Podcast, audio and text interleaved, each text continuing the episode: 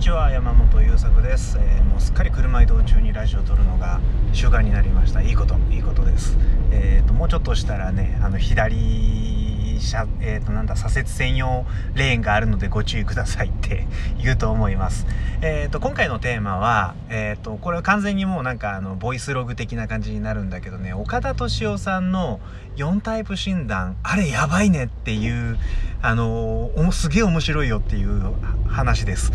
えっ、ー、とね、岡田敏夫さんという方がいます。オクターキングを名乗っていらっしゃって、テレビなんかに出るときは社会評論家っていう肩書きで、えー、出されてることが多いそうなんですが、まあ、あの、オタクの王様なんですね。で、YouTube で、なんて言うんだろう、アニメの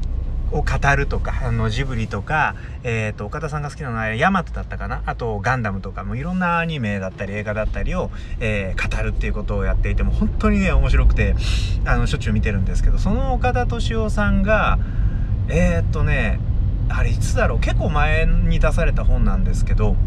その人生人生を変える良くするそのとにかく4タイプ別診断人間には4つのタイプがあるんだっていう体の本なんですよで性格診断の本ではないんですよね。読んでみると分かるんだけどあこれは性格とは別のものだって言うんです。で岡田さん自身はその4タイプというのは本能と性格という、2つの項目の間にあるレイヤーなんだっていうふうに言ってます。まあ、この辺の詳しい話は本だったり岡田敏夫さんの動画の中でよく語られていたりするのでそちらをチェックしてみてください。でその中でですね4つのタイプが登場すると,、えーと理想注目指令法則という4つのタイプがあるんですね。えー、指令はね、司令官とか司令塔とかの指令っていう感じですね。で、この4つのタイプの中で、えっ、ー、と、僕は理想なんですよ。で、あのー、まずはこう面白かったんだっていう感想なので自分のことで話したいんだけど、理想タイプの僕は自分の中にあるこれっていうあのまさに理想の絵が見えちゃったらそれを自分でやりたくなるっていうタイプなんですね。だから誰かに任せるとかでもなく、えー、誰ぞにそう言われたから言うこと聞くでもなくこれが理想だって思ったらそのようにしてしまうっていう、あのー、いわゆる頑固なクリエイター気質っていう感じなあポジションにいます。でえっ、ー、とそういうことなんだって、まあ、あの本当にねあの小説を添えてああ理想型ってこういうことなのかっていうのをねあの理想型だけでなく4つのタイプごとに書かれているのでこの本は是非読んでみてもらいたいんだけどあのー、めっちゃ面白いなと思うのがこの4つのタイプというのが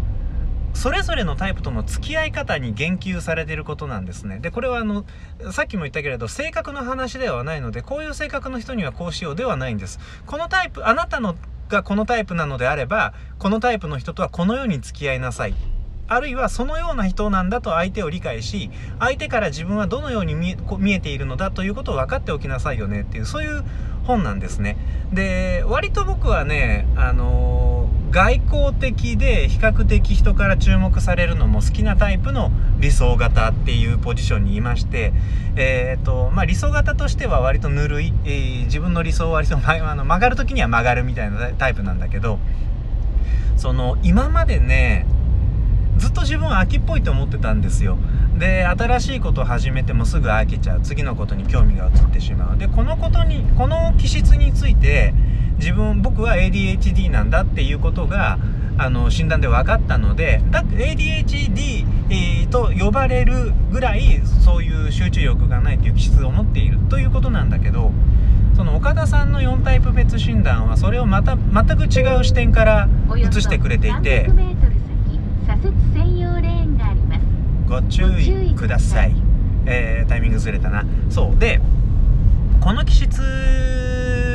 体はね何て言うんだろう岡田さんによると、まあ、あの病気とかそんなことではなくってそういう太刀なんだっていうことだと。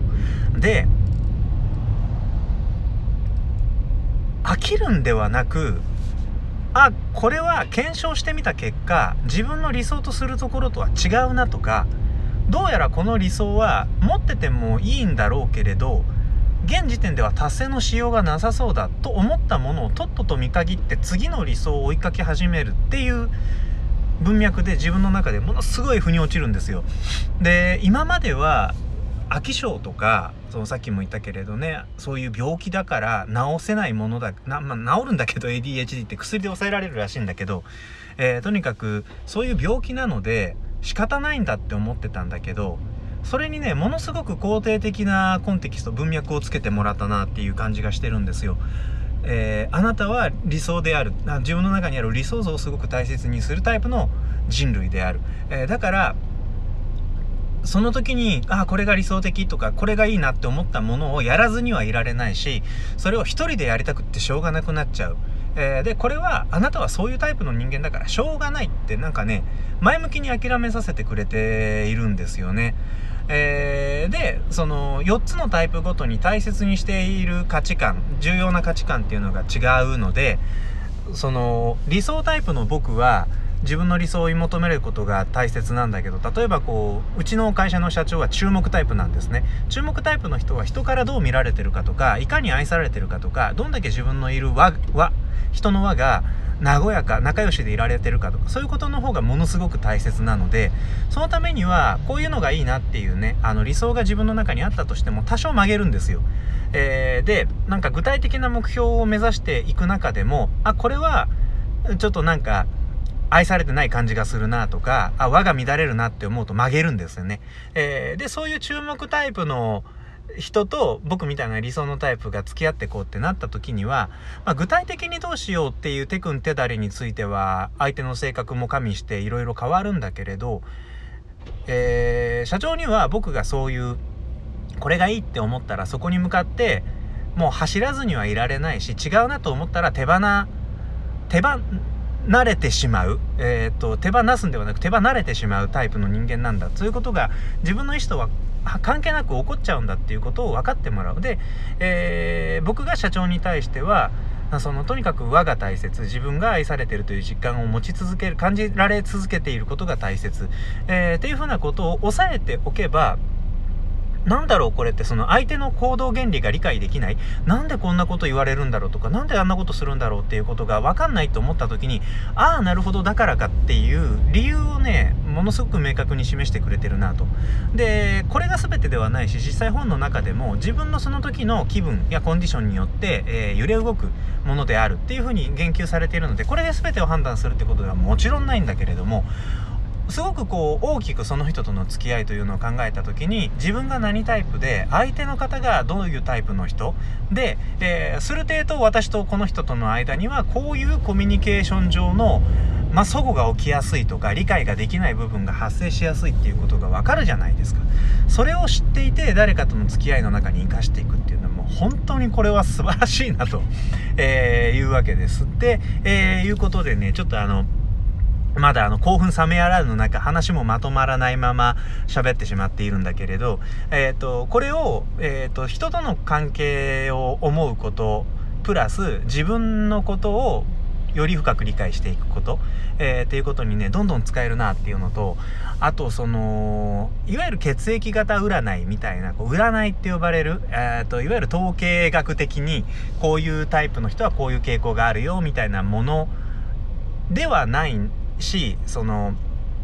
なんだろうなメンタルモデルっていうねこれもまたその、えー、と別の観点から人間には4つのタイプがあるっていうものを捉えた 4, 4タイプなんだけれどももあの人の分類方法なんだけど、えーと、こういうね既存のタイプ別診断と明らかに違うのは人を4つのタイプに分けるっていうこと自体は変わらないんだ。なんだけど分かれた上でどのようにあろうとかそれぞれのタイプが混在する世界が、まあ、実際に混在してるんだけど混在した時にこそ僕らは人の持つ文化というものを美しく時代につないでいくことができるんだっていうねなんかすごく大きなところに着地していくっていうあの非常に珍しいタイプので壮大なんだけど具体的な面白いね本当に面白い話だったのでぜひね気になった方は岡田敏夫さんの動画とかあと本とか読んでみてください、えー、でまたこの後いろいろ考えながら気づいたこととかここが面白かったんだっていうことがあったらお話しさせてもらいます。ということで今日も最後まで聞いてくださってありがとうございました。また次回よろしくお願いします。